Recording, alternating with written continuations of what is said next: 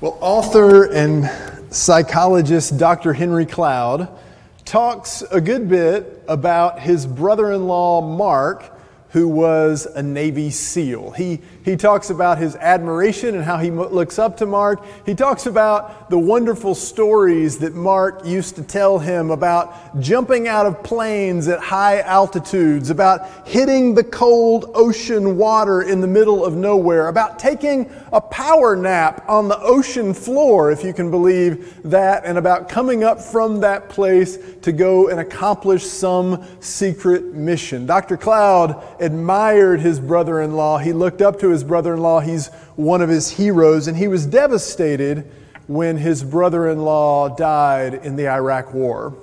He remembers going to Mark's funeral and hearing stories from some of his Navy SEAL buddies about Mark. Several amazing stories. One of them that stood out the most today is one that seemed relevant to what we're talking about today, which is the power and the impact of our connections, the renewing power of our relationships on one another. It happened during what was known as Hell Week.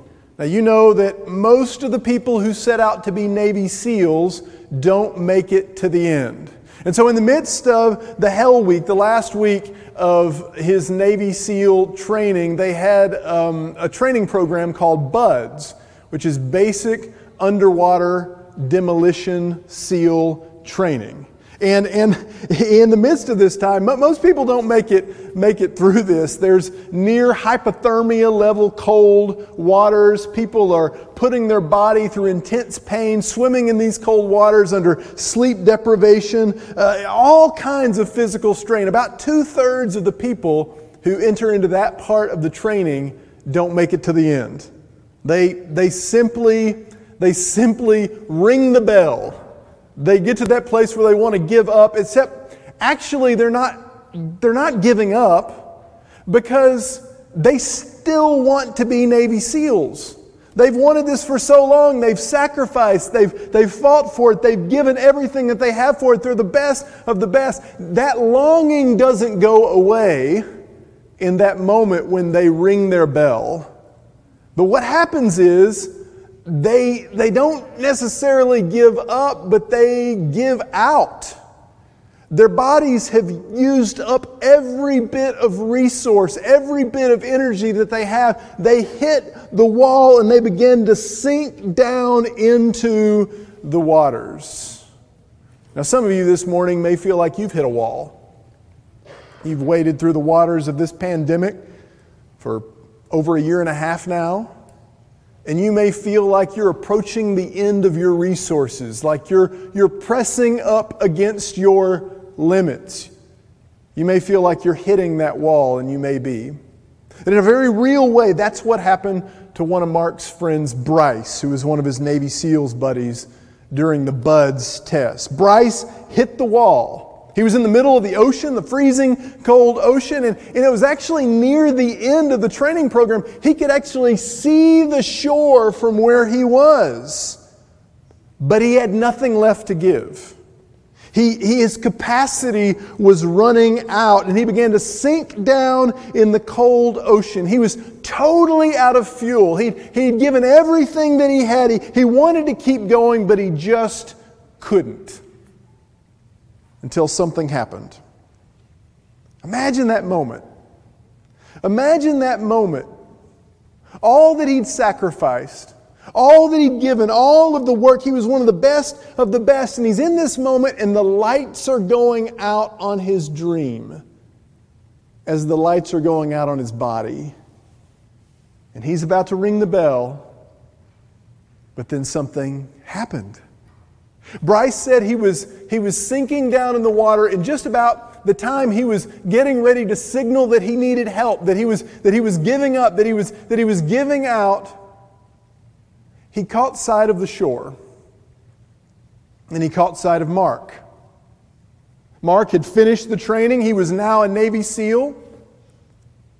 And he saw Mark in the shoreline out in the distance, jumping up and down and waving at him and yelling out to him, Go!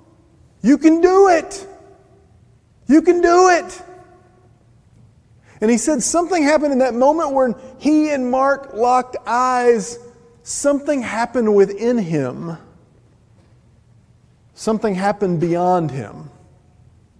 He somehow found another gear.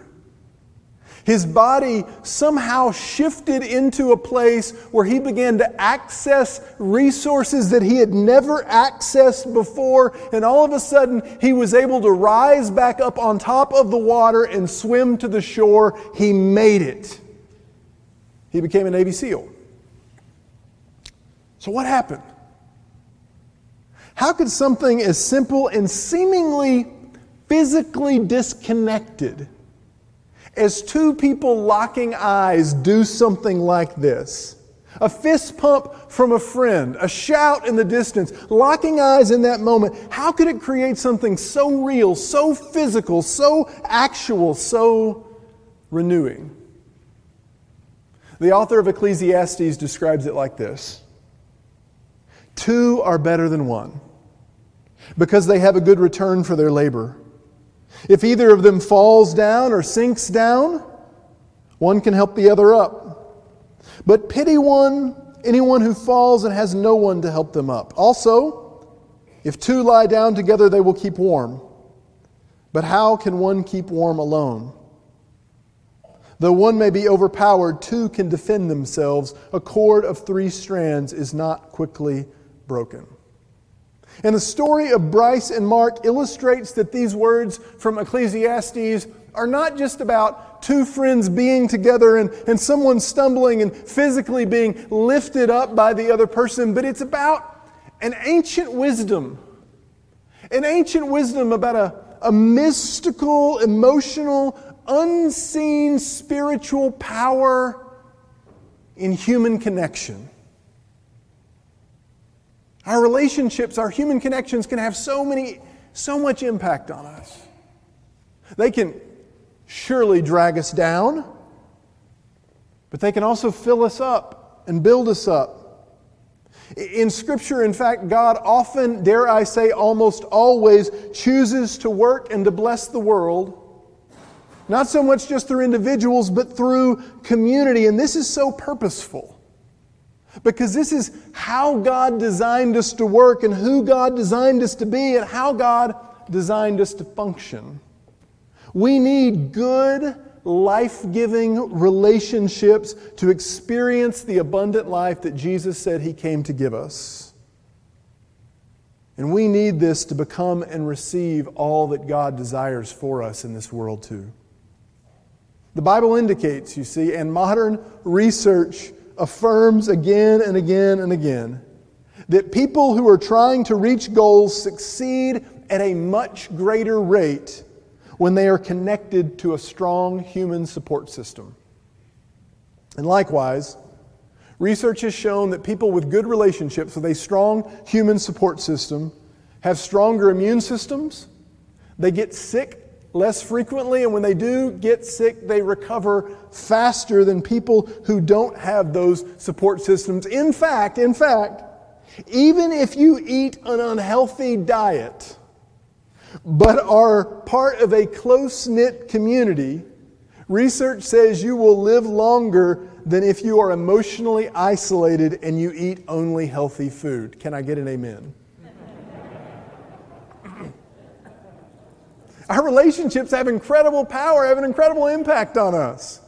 Dan Siegel, who is a leading neurobiologist who studied the formation of the brain and mind in the context of relationships, sums up the curative and renewing power of relationships well when he talks about what he calls the triangle of well being.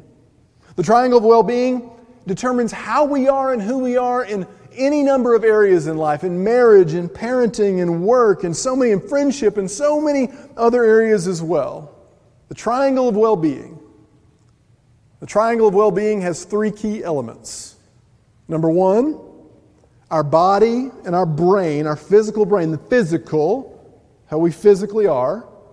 Number two, our mind our mind is not our brain. Our mind is what processes the energy and the information that we need to survive and adapt and all of these things. And number three, our relational connections. So, Notice this.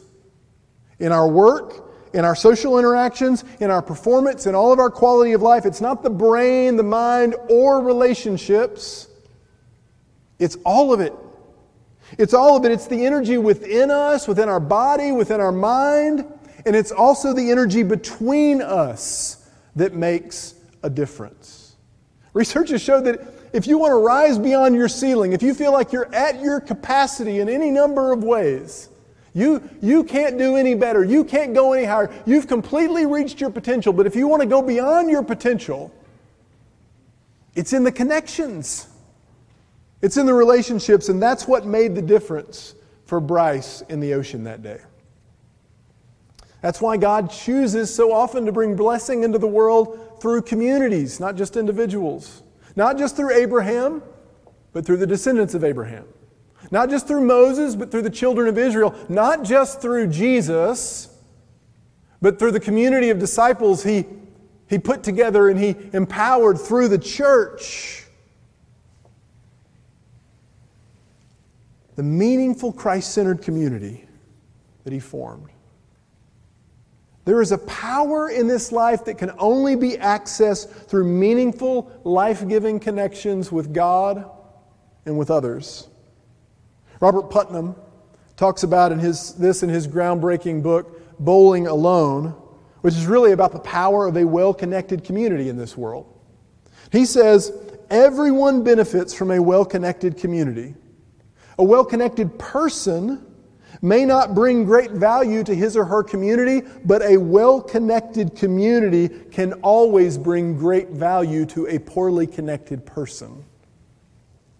And here, we believe this again because of it's the way we've been designed. It's who God has designed us to be and how God has made us to live. And we see this in Scripture from the end to the beginning. In Genesis 1, in fact, we're told that human beings were created unlike anything else in creation, in the image of God. The image of a God who we believe in God's very essence is community, creator, redeemer, sustainer, Father, Son, Holy Spirit, living together in community for all of time and beyond time. That God is in God's self a social reality. And that in, in the image of God, we are created as social beings. And this is why in Genesis 2, when we get past that first creation story, God looks at the man after saying so many things were good and says, Not good.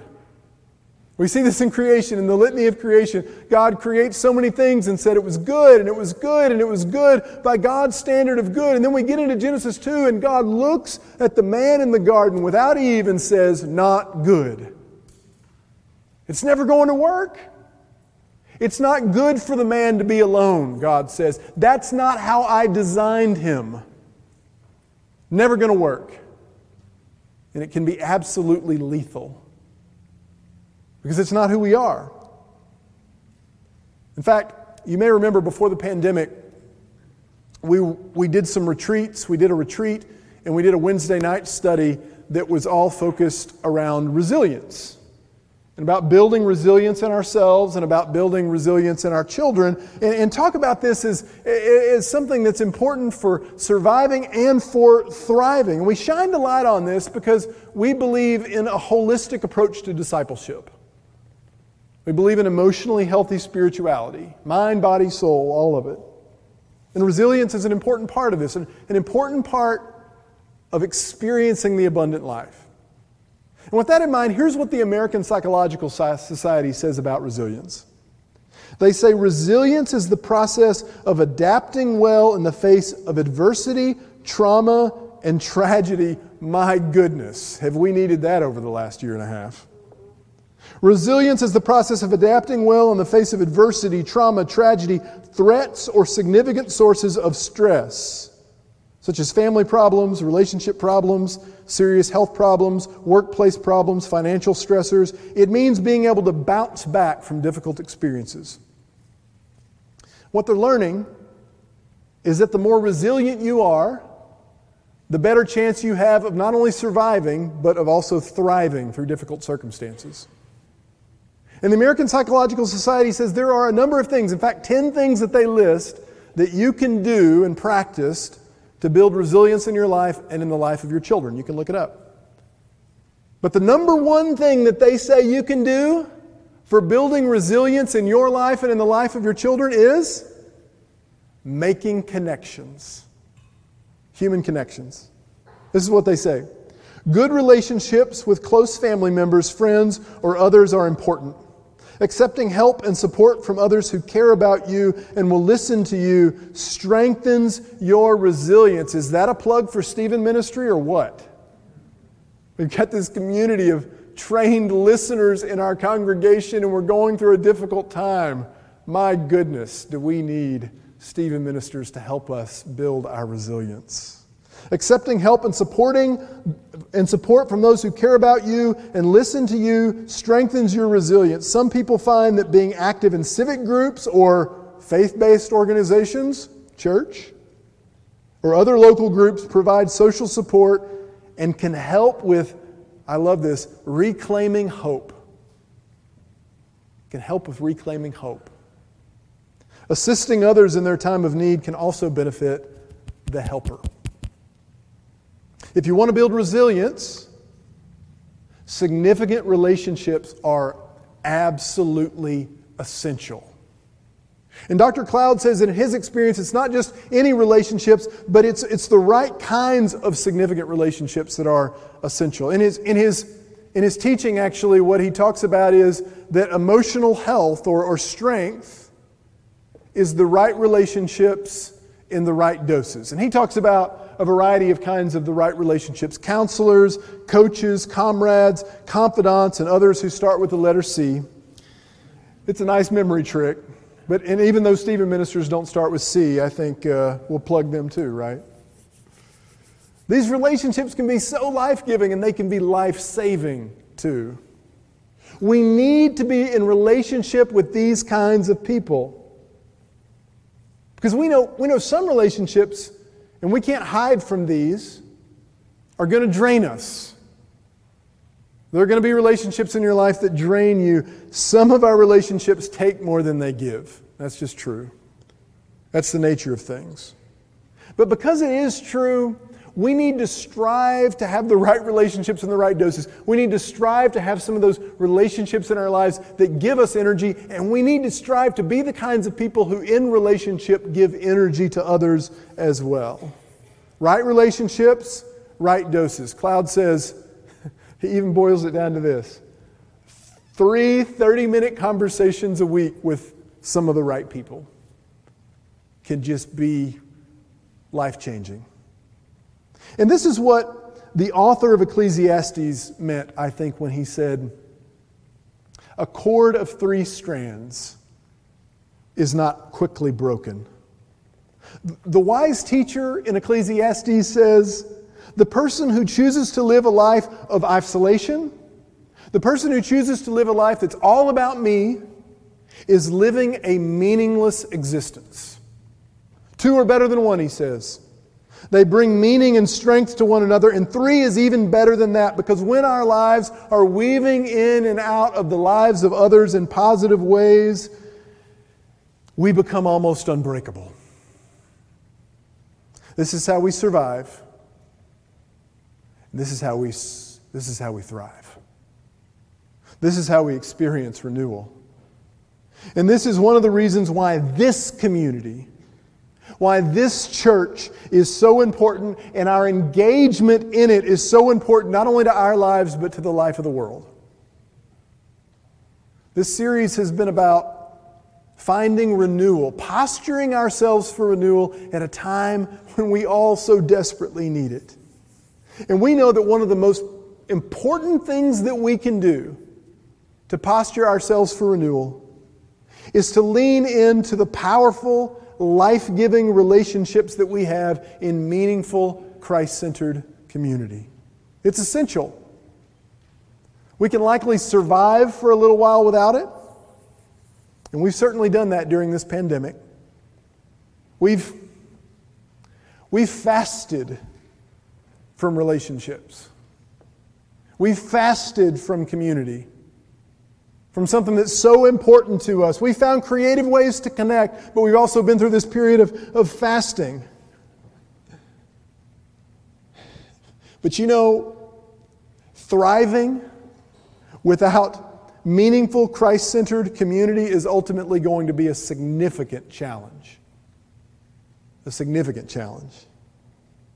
Now, we have many challenges right now, and we need to love one another to love our neighbors as ourselves, to do what we can to stay safe and to keep others safe and, and healthy. This is a strange and difficult time that we're living in, and we also desperately need the power of positive connection in our lives.